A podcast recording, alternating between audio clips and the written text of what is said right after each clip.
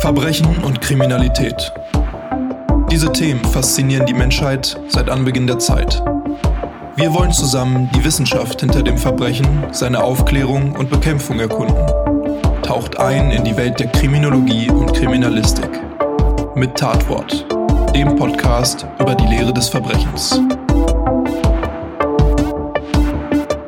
Hallo und herzlich willkommen zu einer weiteren Folge von Tatwort, dem Podcast über die Lehre des Verbrechens. Mein Name ist Tobi, ich bin Polizeikommissar und in diesem Podcast will ich mit euch in die Welt der Kriminologie und Kriminalistik eintauchen. Wir erkunden hier also zusammen die Lehre des Verbrechens und aber auch die Welt der Verbrechensbekämpfung und Verbrechensaufklärung. In der heutigen Folge will ich, wie auch schon in Folge 3, wieder eine neue Rubrik etablieren. Und zwar will ich euch an dieser Stelle regelmäßig verschiedene Kriminalitätstheorien vorstellen also Theorien, die versuchen zu erklären, wie Kriminalität entsteht und welche Ursachen Verbrechen haben. Kriminologisch gesehen bewegen wir uns damit im Teilbereich der Phänomenologie, also der Ursachenforschung. Da Kriminalität ein sehr komplexes Phänomen ist, gibt es mittlerweile tatsächlich auch Unmengen an Theorien, welche auf unterschiedlichste Weise zu erklären versuchen, wie diese zustande kommt. Viele Strategien zur Bekämpfung von Kriminalität, sowohl früher wie auch heutzutage noch, basieren auf den Erkenntnissen dieser Kriminalitätstheorien. Ist eben auch gängige Praxis auf dem Gebiet und auch nur logisch, sich die Erkenntnisse der Kriminologie für die praktische Arbeit der Kriminalisten zunutze zu machen, um dann zum Beispiel Prävention zu betreiben oder eben die Ursachen schon im Keim effektiv zu bekämpfen. Manche versuchen Verbrechen dabei mit einem biologischen Ansatz zu erklären, wie zum Beispiel die italienische Schule nach Cesare Lombroso, die kriminalanthropologisch ausgerichtet ist. Das bedeutet, diese Theorien suchen die Ursachen von Verbrechen in der biologischen Natur des Menschen. Lombroso glaubte nämlich, dass es den sogenannten geborenen Verbrecher gibt. Also, dass es in unseren Genen festgelegt ist, ob jemand später mal kriminell wird und somit auch, dass man es Menschen nicht nur sprichwörtlich, sondern angeblich sogar tatsächlich an der Nase ansieht, oder eben den Ohren oder ihrer Stirn, ob sie kriminell sind und Verbrechen begehen.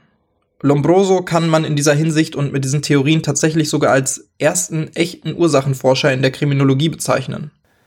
Einige würden, denke ich, sogar so weit gehen, ihn den Vater der Kriminologie zu nennen, denn er war eigentlich so ziemlich der Erste, der auch wirklich wissenschaftlich versucht hat, Kriminalität zu erklären. Zugegebenermaßen hat er dabei aber einige grobe empirische Fehler begangen, weshalb seine Theorie heutzutage auch echt nicht mehr so haltbar ist. Und abgesehen davon, dass Lombrosos Ansätze zu einem gewissen Teil schon relativ kurz nach ihrem Aufkommen widerlegt wurden, kann man sich ja denken, was solche Ansätze auch für Probleme mit sich bringen können.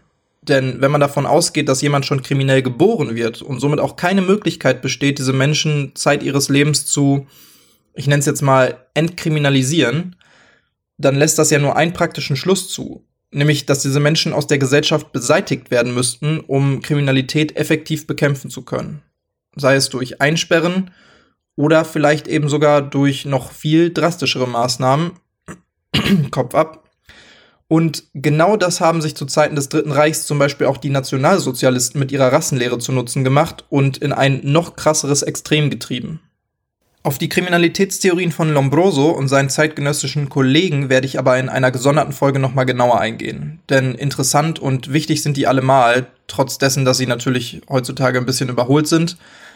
Wer sich jetzt aber schon etwas tiefer in die Materie hineinarbeiten möchte, dem kann ich nur wärmstens die Folge Nummer 3 des Krimschnack-Podcasts empfehlen. Die beiden Kriminologinnen Annelie und Marie gehen hier nämlich unter anderem genau auf diese Theorie ein und erklären das Ganze meiner Meinung nach auch sehr ausführlich und verständlich. Das Ganze habe ich euch auch noch einmal in den Show Notes verlinkt, genau wie auch wieder meine Quellen für diese Folge. Neben den biologischen Ansätzen gibt es aber auch Kriminologen, die versuchen, Kriminalität mit soziologischen, also gesellschaftlichen Vorgängen zu erklären. Und dazu zählte zum Beispiel der Franzose und Zeitgenosse Lombrosos Alexandre Lacassagne. Sorry, ich hatte nie Französisch in der Schule. Aber Lacassagne prägte die sogenannte französische Schule der Kriminologie. Wow, ich bin der Meister der Überleitung, danke. Er war anfangs selbst stark von der Theorie Lombrosos beeinflusst, entwickelte dann aber die eigentlich ziemlich gegensätzliche Milieutheorie des Verbrechens. Und darin schrieb er hauptsächlich Umwelteinflüssen zu, Auslöser für Kriminalität zu sein. Er schloss zwar eine biologische oder psychologische Komponente nicht vollständig aus, sein Hauptaugenmerk lag aber definitiv in den gesellschaftlichen Auslösern. Und von ihm kommt auch das in dem Bereich sehr bekannte Zitat Gerechtigkeit verkümmert, Gefängnis korrumpiert und die Gesellschaft hat die Verbrecher, die sie verdient. da muss ich immer ein bisschen an das Ende von Christopher Nolans Batman The Dark Knight denken. Wer den Film kennt und gesehen hat, der wird wahrscheinlich wissen, worauf ich jetzt anspiele. Naja. Wieder andere, zum Beispiel der berühmte Psychologe Sigmund Freud, haben der Kriminalität einen psychologischen Ursprung zugeschrieben. In seiner Psychoanalyse stuft Freud nämlich Kriminalität als eine Art der Persönlichkeitsstörung ein. Das ist jetzt natürlich sehr heruntergebrochen, aber auch in diesem Bereich der Kriminalitätstheorien mit psychologischen Ansätzen will ich sowieso dann in einer separaten Folge oder auch mehreren dem Ganzen nochmal genauer auf den Grund gehen. Innerhalb der letzten Jahrhunderte und Jahrzehnte haben die unterschiedlichen Ansätze immer stark miteinander konkurriert und jeder wollte gleichermaßen für sich in Anspruch nehmen, die eine Theorie entwickelt zu haben. Heutzutage ist die herrschende Meinung diesbezüglich aber etwas versöhnender und eindeutiger, und zwar, dass es eben nicht die eine Theorie gibt, die allumfassend die Ursachen von Kriminalität erklären kann. Zumindest noch nicht. Vielmehr ist es ein Zusammenspiel aus vielen verschiedenen Ursachen und somit benötigt es auch viele verschiedene Theorien und Ansätze, um das Phänomen Kriminalität zu erklären. Hauptsächlich zusammengesetzt aus soziologischen und psychologischen Ansätzen, aber durchaus hier und da auch gespickt mit ein paar biologischen Ursachen. Wenn es aber doch so unzählige Theorien gibt, wo beginnt man jetzt, beziehungsweise wo soll ich jetzt beginnen, euch diese vielen verschiedenen Kriminalitätstheorien näher zu bringen? Man könnte natürlich chronologisch bei einer der ersten uns bekannten beginnen und somit dann eben bei Lombroso und seiner Theorie vom geborenen Verbrecher. Das würde natürlich durchaus Sinn ergeben, kann man doch von dort aus auch sehr gut und logisch zu den anderen danach entstandenen Theorien überleiten. Aber wie ich gerade ja schon erwähnt habe, ist die zum einen mittlerweile schon längst überholt. Zum anderen dachte ich mir, dass ich euch heute doch erstmal eine etwas modernere und auch recht populäre Theorie erklären will, bei der es auch sehr interessante heutige Ansatzpunkte mit einem gewissen Aktualitätsbezug gibt. Und deswegen geht es heute um die sogenannte Broken Windows Theory.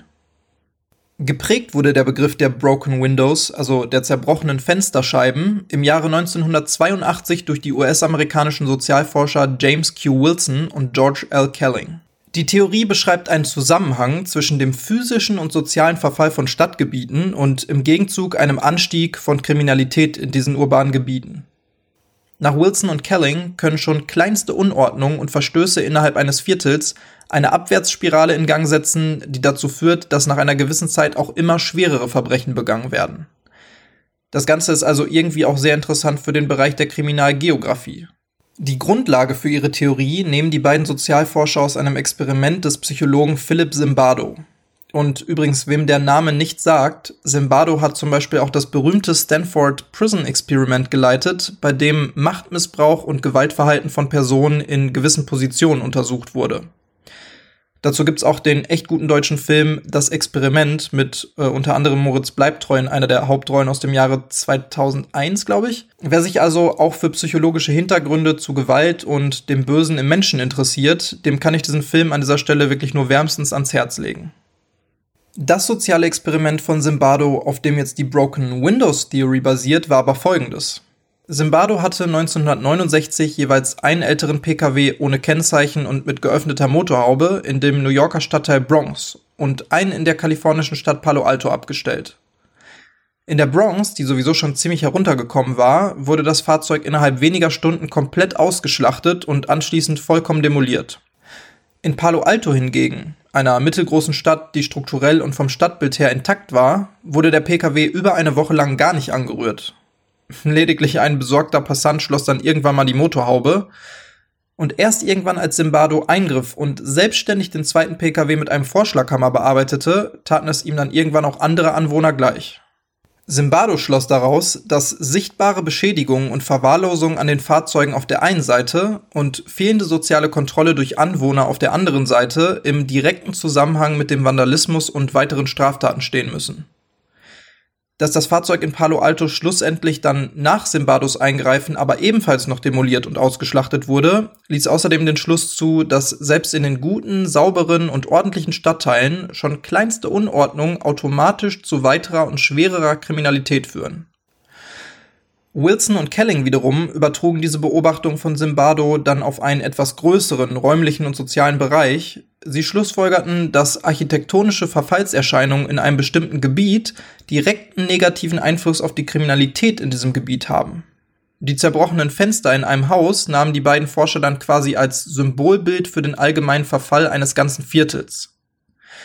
Falls man das Fenster nicht sofort repariert, so die Theorie, werden immer weitere Fenster zerstört und irgendwann das ganze Haus. Wie genau der Ablauf dieser Kettenreaktion bzw. dieses Negativkreislaufs ist, beschrieben Wilson und Kelling folgendermaßen. Am Anfang steht ein Haus mit einer zerbrochenen Fensterscheibe. Die wird nicht repariert. Diese physische Unordnung signalisiert allen Anwohnern eine fehlende soziale Kontrolle. Erstmal eher als subjektive Wahrnehmung. Innerhalb der Theorie werden diese Punkte übrigens auch als Incivilities bezeichnet, also diese Unordnungen. Die scheinbar fehlende soziale Kontrolle lockt dann wiederum Personengruppen an, die sozial und wirtschaftlich eher schwächer gestellt sind und davon profitieren können. Also zum Beispiel Obdachlose, Drogenjunkies oder Gangs, weil die eben glauben, dass sie besser unter solchen Umständen leben und walten können, wo sie weniger kontrolliert werden. Haben sich dann solche Personengruppen erst einmal dort angesiedelt, wirken sie noch einmal negativ auf das dortige Bild ein, indem sie zum Beispiel Müll, Heroinspritzen und eben generell weitere Unordnung hinterlassen. Das sehen die dort bisher noch wohnenden eigentlich anständigen, nicht kriminellen und auch bisher mit für Ordnung sorgenden Bewohner und entwickeln eine gewisse Angst davon beeinträchtigt zu werden. Es entsteht eine sogenannte Kriminalitätsfurcht. Diese Angst, Opfer von Verbrechen werden zu können, sorgt dann schlussendlich dafür, dass diese anständigen Bewohner nach und nach von dort wegziehen. Und je weniger dieser anständigen Bewohner es dort gibt, desto weniger soziale Kontrolle wird ja wiederum auf die restlichen Bewohner ausgeübt und auch der physische Verfall wird immer weniger aufgehalten. Die Kriminalitätsfurcht steigt damit also immer weiter. Irgendwann gibt es dann tatsächlich so wenig soziale Kontrolle, dass es nicht nur subjektiv wie am Anfang, sondern objektiv einfacher wird, Straftaten zu begehen und gleichzeitig die Wahrscheinlichkeit sinkt, dafür überhaupt belangt zu werden. Und das sorgt dann dafür, dass auch noch die letzten übrig gebliebenen anständigen Bewohner auch von dort wegziehen. Dadurch gibt es dann wieder weniger soziale Kontrolle und so weiter und so fort. Somit impliziert diese Theorie, dass auch schon kleinste Verstöße und Unordnungen in einem bestimmten Gebiet, wenn sie nicht dementsprechend geahndet werden, über kurz oder lang dazu führen, dass es irgendwann zu einem Verfall und einer enormen Steigerung der Kriminalität in dem betroffenen Gebiet kommt. Diesen Kreislauf werde ich euch in den nächsten Tagen aber auch nochmal schön anschaulich auf Instagram unter Tatwort Podcast posten. Zu großer Bekanntheit und dann auch großer Popularität gelangte die Broken Windows Theory in den 90er Jahren, als der damalige Bürgermeister von New York, Rudolph Giuliani, und der Police Commissioner, also quasi der Polizeipräsident von New York, William Bratton, die Theorie zur Grundlage für neue Methoden zur Bekämpfung von Kriminalität machten. Aufgrund der Erkenntnisse der Broken Windows Theory wurde nämlich dann die sogenannte Zero Tolerance Policy, also eine Null-Toleranz-Strategie, entwickelt und durchgesetzt. Jeder noch so kleine Verstoß sollte dementsprechend mit aller Härte durch die Polizei und die Ordnungsbehörden verfolgt und geahndet werden. Und dazu gehörten dann wirklich auch geringwertigere Verstöße wie öffentliches Urinieren, das Hinterlassen von Müll, das Sprühen kleinerer Graffitis und so weiter. William Bratton nannte diese kleineren Verstöße Quality of Life Offenses, also Verstöße, welche die Lebensqualität beeinträchtigen können dass selbst diese kleinen Verstöße im Zweifelsfall eine Ingewahrsamnahme, Durchsuchungsmaßnahmen und intensive Vernehmungen nach sich zogen, sollte den potenziellen Kriminellen signalisieren, dass gegen noch schlimmere Straftaten erst recht und noch viel härter vorgegangen würde. Man erhoffte sich dadurch eine effektive Abschreckung. Man wollte damit aber nicht nur das Entstehen neuer Kriminalität schon im Keim ersticken, sondern auch die bereits heruntergekommenen Stadtgebiete New Yorks von ihrem Verfall befreien und wieder lohnenswert und bewohnbar für anständige Bürger machen. Und tatsächlich ging mit Umsetzung dieser Null-Toleranz-Strategie in dieser Zeit, also in den 90ern, dann auch zumindest die registrierte Kriminalität in New York, also das Hellfeld, enorm zurück. Im Zuge dieses Erfolges sahen viele dann sowohl die Theorie als auch die neuen Methoden als bestätigt und sehr effektiv an und dass diese Theorie durch diese symbolhafte Metapher mit den zerbrochenen Fenstern oder beziehungsweise auch im Allgemeinen sehr leicht verständlich und nachvollziehbar gemacht wird, hat dann bis heute dazu geführt, dass sie zu einer der bekanntesten und populärsten Kriminalitätstheorien überhaupt wurde. Allerdings ist im Nachgang auch immer wieder Kritik und zum Teil auch berechtigte Kritik sowohl an der Theorie als auch an dem Vorgehen der New Yorker Polizei laut geworden. Die Kritik an der Theorie selbst bezieht sich hauptsächlich darauf, dass Wilson und Kelling ihre Schlussfolgerung mehr oder weniger allein auf dieses eine Experiment von Zimbardo basiert haben und zum Beispiel selbst vorher keine weiteren eigenen Experimente und Beobachtungen durchgeführt haben. Und dieses eine Experiment ist eben in der Hinsicht dann wissenschaftlich gesehen nicht wirklich repräsentativ oder nicht repräsentativ genug. Man versucht ja eigentlich beim wissenschaftlichen Arbeiten das Ergebnis eines Experiments möglichst oft zu reproduzieren, um eine gewisse Theorie dann eben zu belegen oder zu widerlegen. Das ist in diesem Falle aber so eben nicht wirklich geschehen. Eine andere Kritik an der Broken Windows Theory, auch in Verbindung mit dieser Null-Toleranz-Strategie, ist, dass dort ja auch nur Symptome der eigentlichen Ursachen bekämpft werden. Wenn man also etwas tiefer in die Materie hineingeht, dann sollte man sich, nach den gängigen Kritikern, doch vielleicht viel mehr damit beschäftigen, warum es überhaupt Obdachlose und Drogenjunkies oder Gangs gibt also man sollte eigentlich Armut, soziale Ungleichheit, Arbeitslosigkeit und ähnliches sozusagen direkt an der Wurzel bekämpfen und dann würde es gar nicht erst zu den in der Theorie beschriebenen Problemen kommen. Einer der letzten größeren Kritikpunkte ist außerdem, dass diese Null-Toleranz-Politik, wie sie in New York durchgesetzt wurde, völlig unverhältnismäßig sei. Zumindest nach zum Beispiel deutschen Standards. Also hier ist es ja sogar gesetzlich vorgeschrieben, Gott sei Dank, dass bei jeder polizeilichen Maßnahme die Verhältnismäßigkeit gewahrt wird. Und dazu gehört unter anderem auch, das sogenannte mildeste Mittel einzusetzen, um das polizeiliche Ziel zu erreichen. Und ob das bei dem New Yorker Modell dann so noch gewahrt werden kann, ist natürlich fraglich. Jetzt werden aber auch einige vielleicht sagen, ey, ganz ehrlich, ist doch völlig egal, ob das jetzt nicht ganz so verhältnismäßig war oder die Theorie nicht vorher noch hundertmal überprüft wurde. Ich meine, die stark zurückgehenden Kriminalitätszahlen aus den 90ern in New York zeigen doch ganz deutlich, dass das ganze Modell super funktioniert und auch sehr effektiv ist. Und das ist doch die Hauptsache, oder? Es geht ja schließlich darum, Kriminalität zu bekämpfen, oder nicht? Ja, aber auch da gibt es wieder einige kritische Stimmen und die sagen, dass man in der Hinsicht mal wieder nicht das Gesamtbild betrachtet. Denn wenn man sich die gesamte USA und somit auch die Kriminalitätszahlen in anderen Städten zu der gleichen Zeit genauer ansieht, dann erkennt man, dass tatsächlich so gut wie überall ein deutlicher Rückgang der Kriminalität zu verzeichnen war. Also eben auch in Gebieten, die diese Null-Toleranz-Strategie gar nicht umgesetzt haben. Angeblich seien vielmehr der demografische Wandel und auch die komplette Neu- und Umstrukturierung der Polizei damals unter anderem ursächlich für diesen deutlichen Rückgang der Kriminalität und eben nicht die Null-Toleranz-Strategie.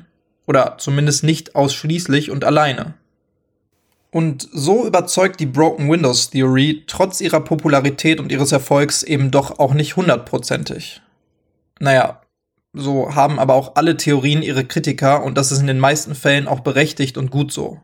Denn wie ich anfangs ja schon gesagt habe, bis jetzt gibt es eben auch noch keine perfekte, allumfassende Theorie, welche die Gesamtheit aller Kriminalität erklären kann. Und nur wenn jede Theorie auch kritisch und mit einem gesunden Bewusstsein für die Grundsätze guter wissenschaftlicher Arbeit überprüft wird, kann man sich in der Forschung weiterentwickeln.